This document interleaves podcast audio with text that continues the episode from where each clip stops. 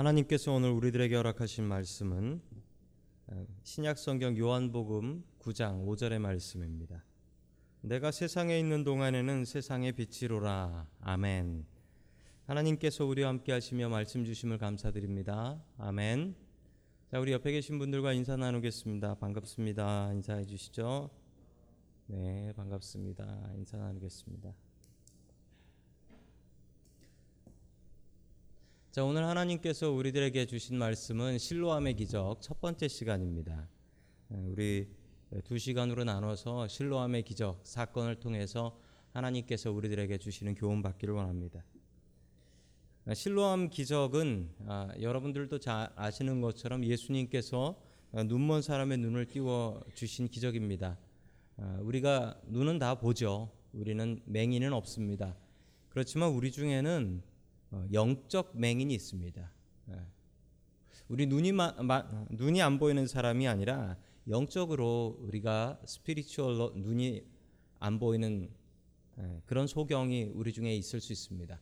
예, 하나님의 은혜로 우리의 영의 눈도 띄어질 수 있기를 주의 이름으로 간절히 축원합니다. 아멘. 자, 첫 번째 하나님께서 우리들에게 주시는 말씀은 같이 아파하는 사람이 되라라는 말씀입니다. 같이 아파하는 사람이 되라. 예수님께서 길에서 날 때부터 맹인된 사람을 하나 만났습니다. 이 사람의 상태는 처음부터 태어날 때부터 맹인이었기 때문에 볼 수가 없었다라는 것이죠. 먹고 살 수 없었던 이 사람은 길에서 구걸을 해서 먹고 삽니다. 이 맹인을 보고 제자들은 이렇게 얘기를 했습니다. 자, 우리 2절 말씀 같이 봅니다. 2절입니다. 시작. 제자들이 예수께 물었다. 선생님, 이 사람이 눈먼 사람으로 태어난 것 누구의 죄 때문입니까? 이 사람의 죄입니까? 부모의 죄입니까? 아멘. 어, 제자들은 도대체 스승인 예수님께 이런 것을 물었습니다. 아, 이 사람이 무슨 죄 때문에 이렇게 된 것입니까? 왜냐하면 이 사람이 태어날 때부터 맹인이었기 때문에 이 사람이 죄를 지었을 가능성도 있어요. 왜냐면 뭐 태어나기 전에 뭐 뱃속에서라든지 그래서 그런 죄 때문에 눈이 먼 것인지 아니면 아니면 부모가 죄를 지어 가지고 그 부모의 죄 때문에 어, 자식이 장애로 태어난 것인지 도대체 이 맹인이 왜 이렇게 되었는지에 대한 질문을 했습니다. 여러분 그런데 우리가 신앙생활을 하면서 이 왜라는 질문을 자주 던질 때가 있습니다. 왜라는 질문을 자주 던지는데 근데 중요한 사실이 이게 왜라는 질문에 대해서 답을 줄 수 없는 경우가 참 많아요. 왜라는 질문에 대해서 지금 당장은 알 수 없는 솔직히 우리가 이게 왜 이럴까라는 것을 우리가 끝내 알 수 있는 정확히 알 수 있는 날은 하나님 앞에 죽어서 하나님 앞에 갔을 때 그때 하나님께 하나님 그때 저한테 왜 이런 일이 있었습니까?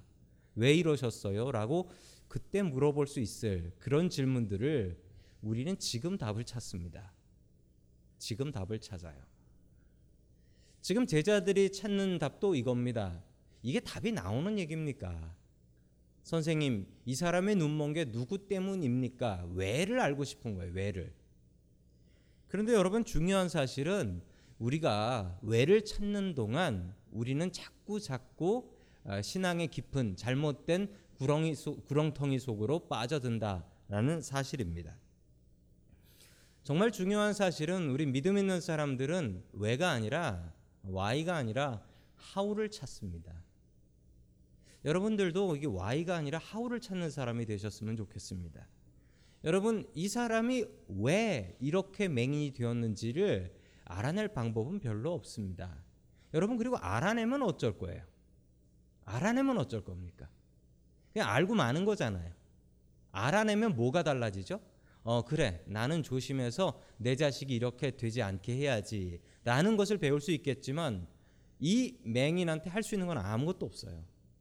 여러분 중요한 건 여기 맹인이 있고 이 사람을 어떻게 도울까를 생각해야죠. 그게 믿음 있는 사람들이 할 일이지 왜 이 사람이 이렇게 되었는가 그런 신학적인 논쟁을 하는 것이 우리의 신앙에 어떠한 도움이 되겠습니까? 이 사람이 왜 이렇게 됐는지를 아는 것보다도 이 사람을 어떻게 도와줄까를 아는 것이 훨씬 더 중요하지 않겠습니까? 그러나 여러분 예수님의 제자들은 그렇게 예수님을 따라다니고도 그 가난하고 불쌍한 사람을 보면서 하는 이야기는 이 사람이 무슨 죄 때문에 여러분 그런데 우리도 종종 이런 잘못들을 저지릅니다. 다른 사람의 아픔을 다른 사람의 아픔을 그냥 나의 가십거리로 나의 잡담거리로 생각하는 것입니다. 다른 사람의 아픔을 또 그 사람의 죄로 연결할 때가 참 많이 있습니다. 때로는 예, 나에게 잘못해서 그렇다. 야, 저 사람 나한테 그렇게 못됐게 하더니 봐라 벌 받는 거 봐라. 이렇게 연결하기도 합니다. 여러분 이런 일은 어, 절대로 하면은 안 될 일입니다.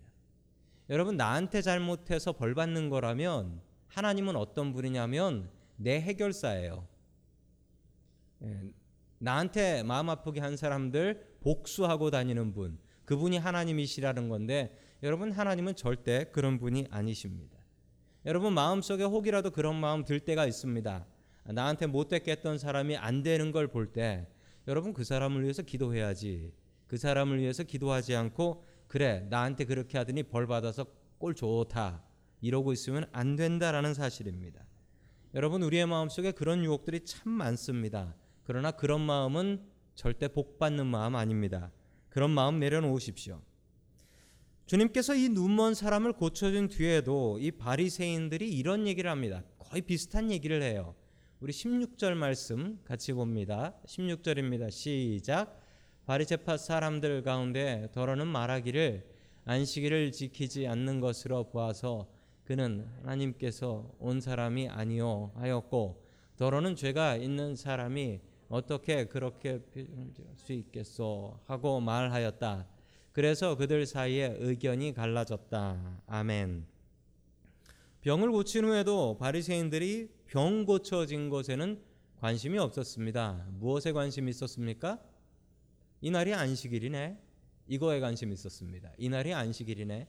아니 안식일에 병을 고치면 되나? 그게 자기 병이었으면 이런 얘기 할 수 있을까요? 남의 병이니까 이런 얘기를 하는 거예요. 남의 병이니까 평생 안 못 보던 사람이 눈을 떴는데 어라 안식일이네. 안식일에 병 고쳐도 되나? 이 얘기를 하는 것입니다. 여러분 제자들과 바리새인들에게 없었던 것이 있습니다. 그리고 예수님에게 있었던 것이 있습니다. 무엇의 차이일까요? 사랑의 차이입니다. 사랑의 차이. 예수님에게는 사랑이 있었고 제자들과 바리새파 사람들한테는 사랑이 없었습니다. 여러분 눈꽃만큼의 사랑이라도 있다면 그리고 그 병 나은 사람이 자신 혹은 내 가족이라면 그 앞에서 어라 안식일이네 이 얘기를 하겠습니까? 이 사람이 누구 죄 때문에 이렇게 뭐 이런 얘기를 하겠습니까? 그냥 고쳐진 것에 기뻐하고 하나님께 영광을 돌려야지요. 여러분 제자들 경쟁률 대단했습니다. 예수님 따라다녔던 여러 사람들 중에 뽑히고 뽑힌 사람이 예수님의 제자들, 믿음 좋다는 사람들이었습니다. 바리새파 사람들, 당시 믿음으로 이스라엘 백성들 지도하던 사람들이었습니다. 그런데 이 사람들에게 정말 중요한 게 없었습니다. 사랑이 없었습니다. 고린도전서 13장에서 사도 바울은 이렇게 얘기합니다. 사랑이 없으면 아무것도 아니에요. 여러분 그 많은 종교적 지식이 사랑이 없으면 아무것도 아닙니다. 여러분 우리가 예수님 믿는다고 하지만 우리의 마음속에 지식만 쌓이고 아는 것만 많아지고 사랑은 하나도 없으면 여러분 우리의 신앙생활은 아무것도 아니요. 여러분 사랑을 채워 나가십시오. 예수님에게는 있고 저들에게는 없었던 것 사랑입니다. 주님 마음에 사랑 있음을 나는 느낄 수가 있었어. 실로암의 가사처럼 여러분 우리의 마음속에 다른 어떤 것보다도 사랑을 채우고 살아갈 수 있기를 주의 이름으로 간절히 축원합니다. 아멘. 두 번째 하나님께서 우리들에게 주시는 말씀은 하나님께 영광을 돌리라라는 말씀입니다. 하나님께 영광을 돌리라. 자, 우리 3절 말씀 같이 보겠습니다. 3절입니다. 시작. 예수께서 대답하셨다. 이 사람이 죄를 지은 것도 아니요 그의 부모가 죄를 지은 것도 아니다. 하나님께서 하시는 일들을 그에게서 드러내시려는 것이다. 아멘. 예수님께서는 아주 독특한 답을 주셨습니다. 죄 때문에 그런 것이 아니라는 것입니다. 하나님의 능력과 영광을 나타내시려고 이런 일이 있는 것이다. 라고 말씀을 하셨습니다.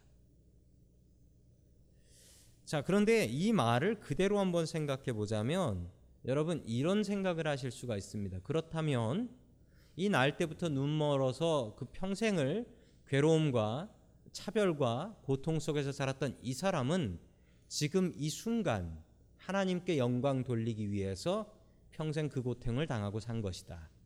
맞습니까?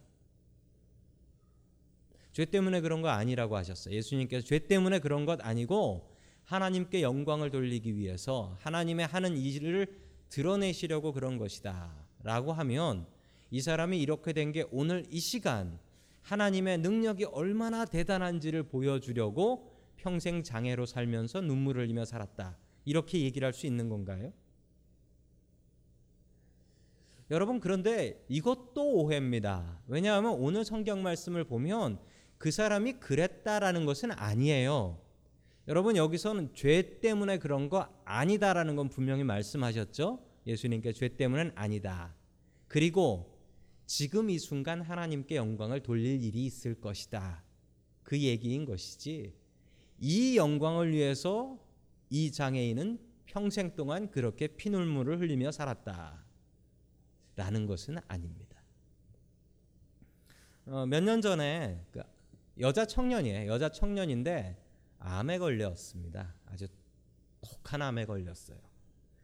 근데 제가 그 여자 청년을 신방을 했습니다. 그리고 신방하면서 이 말씀을 전했습니다. 이 말씀을 전했어요. 그리고 뭐 죄 때문에 그런 것은 아니고 하나님의 영광을 위한 병이 되길 원합니다. 하나님, 하나님 고쳐 주시옵소서라고 어, 기도를 했는데 기도 끝나고 이 여자 청년이 좀 섭섭하다고 얘기를 하더라고요. 섭섭하다고. 뭐가 섭섭하냐라고 물어봤더니만 제가 무슨 하나님 영광 돌리는 도구입니까? 저에게 이런 병 주시고 다시 이 병 고쳐서 하나님께 영광 돌린다면 그런 하나님 믿고 싶지가 않습니다. 라고 얘기하더라고요. 그냥 저한테 병을 주시지 마시지. 왜 하나님 영광을 위해서 나한테 병을 줍니까? 나는 그런 하나님 믿고 싶지 않습니다. 라고 얘기를 했습니다. 참 제가 놀랐어요. 기도하고 나서 그 얘기를 듣고 놀랐습니다. 아, 그 청년의 아픔을 이해합니다. 여러분 하나님의 영광을 위해서 암 걸린다고 하면 그 암을 아멘하고 받으실 수 있겠습니까? 저라도 그거 받기 참 어려울 것 같아요. 여러분 그런데 이게 오해입니다. 하나님께서 그 영광을 위해서 이 아픔을 주셨다라는 것이 아니고 하나님께서 이 아픔을 고쳐서 영광을 받으실 것이다 해요. 그게 맞아요. 그러면 다시 돌아가서 이 맹인은 왜 날 때부터 앞을 못 보는 사람이 되었냐? 모릅니다. 여러분 그건 하나님 앞에 갔을 때 물어보십시오.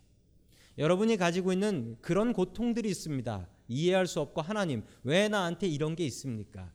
그거 잘 묻어뒀다가 하나님 앞에 가서 여쭤보십시오. 하나님 왜 아무도 그 고통에 대해서 답하실 분은 없습니다. 그러나 중요한 사실은 잠시 전에도 말씀드린 것처럼 왜가 아니라 어떻게 이 고통에서 벗어날 것인가 이게 더욱더 중요한 것입니다.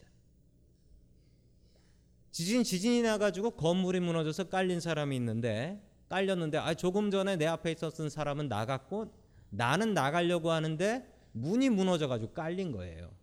그럼 그때 그 사람은 이렇게 얘기를 합니다. 하나님, 왜 앞에 사람은 나갔고 나는 걸렸습니까? 여러분 그런데 왜를 생각하는 게 뭐 의미가 있겠습니까? 여러분 그 사람이 해야 될 일은 왜가 아니라 어떻게 여기서 나가지? 그 생각을 하고 그 다음에 살고 나서 왜 그랬을까? 그 생각은 나중에 하는 거지. 어떻게 나올 생각도 안 하면서 왜 나만 여기 걸렸을까? 이 얘기하다 보면 그냥 죽는 겁니다. 여러분 고통 속에 있는 사람들 중에 그 고통에서 나오는 사람은 어떻게 나오지? 이걸 고민하는 사람이고요. 그 속에서 좌절하고 빠져 죽는 사람은 보면 내가 왜 이러면서 왜를 얘기하고 있더라고요. 정말 중요한 사실은 여러분 왜가 아닙니다. 어떻게 여기서 빠져나갈 것인가? 하나님의 계획은 절대로 악하지 않습니다. 그래서 우리에게 일부러 고의로 하나님께서 고통 주시는 경우는 거의 없습니다. 가끔 사람들 회개하기 위해서 시험과 고통을 주실 때가 있습니다. 그러나 그것을 본인 외에는 아니 본인도 한참 지나야지 할수 있는 일이지 그걸 옆에 보는 사람이 그걸 알고 너 그 죄 지어서 그런 거니까 그 죄 회개해라 라고 얘기할 수는 없습니다. 같이 기도해 주고 같이 슬퍼해 줄 뿐입니다. 여러분 우리가 당하는 고통과 고난을 우리가 알 수는 없어요. 이유를.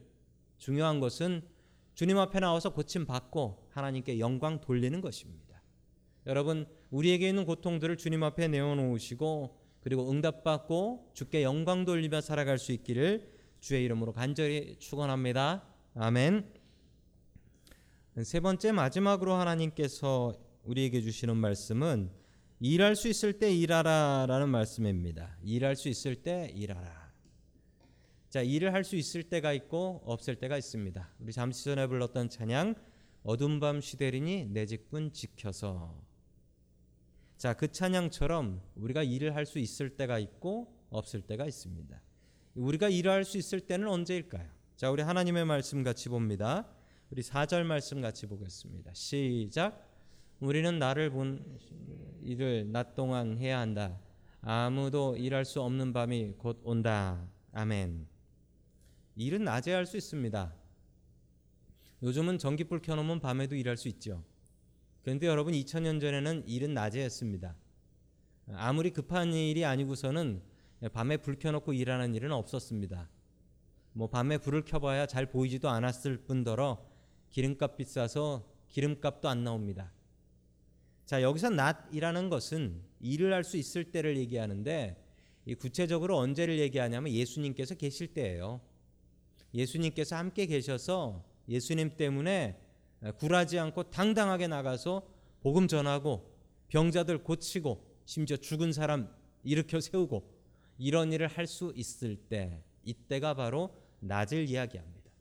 아무로 일할 수 없는 밤이 온다라는 것은 주님의 일을 제대로 할 수 없는 주님께서 계시지 않으시는 그때 주님께서 천국 올라가시고 그리고 이 땅에 박해가 있어서 박해로 복음을 증거할 수 없을 때 아무 일도 할 수 없고 무덤 속에 숨어서 간신히 자기 믿음 지키고 살아갔던 그때 약 300년 동안의 시간 그런 시간들이 있었습니다. 예수님께서는 그때를 말씀하신 것입니다. 지금은 일할 수 있는 때, 그러나 앞으로는 일할 수 없는 때.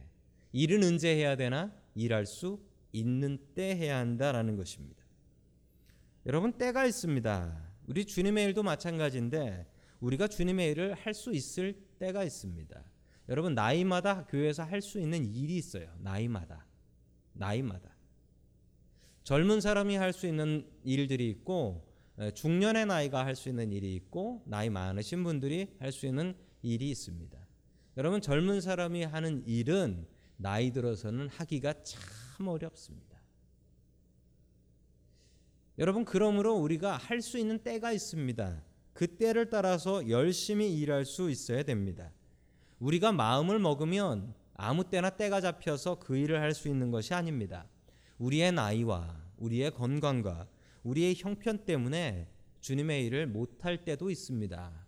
여러분 그 못할 때에 하나도 하지 못하고 주님 앞에 섰을 때 뭐라고 변명을 하시겠습니까?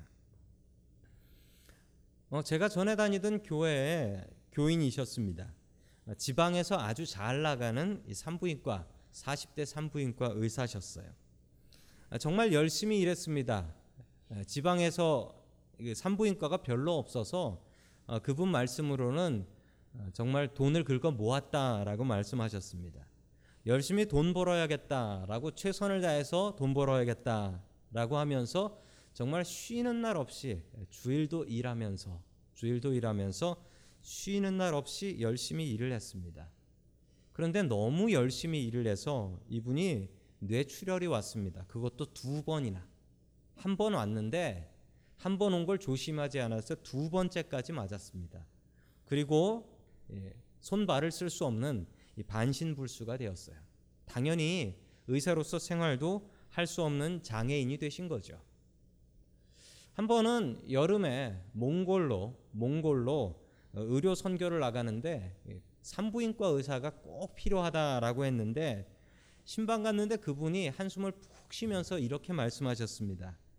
하나님의 일을 하는 것도 때가 있습니다. 때를 놓치면 기회도 없습니다. 라고 안타까워하시는 어, 고백을 들었습니다. 제가 그분의 고백을 들으면서 일할 수 있는 때가 있고 일할 수 없는 밤도 있구나라는 것을 분명히 알았습니다. 내가 마음 먹은 그때 할 수 있고 내가 계획한 그때 하나님을 할 수 있는 것이 아니라 내가 할 수 있는 그때가 바로 해야 될 때다라는 사실이죠. 여러분 금요기도에 모인 여러분들은 교회에서 뭔가 하나씩은 다 맡은 일이 있는 분들이십니다. 여러분 그 일에 최선 다하십시오.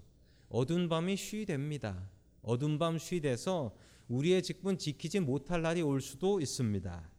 여러분 우리는 주님의 종입니다. 오직 주인 대신 주님의 영광을 바라보며 그분의 칭찬만 바라보며 일할 수 있는 저와 여러분들 될 수 있기를 주의 이름으로 간절히 축원합니다. 아멘.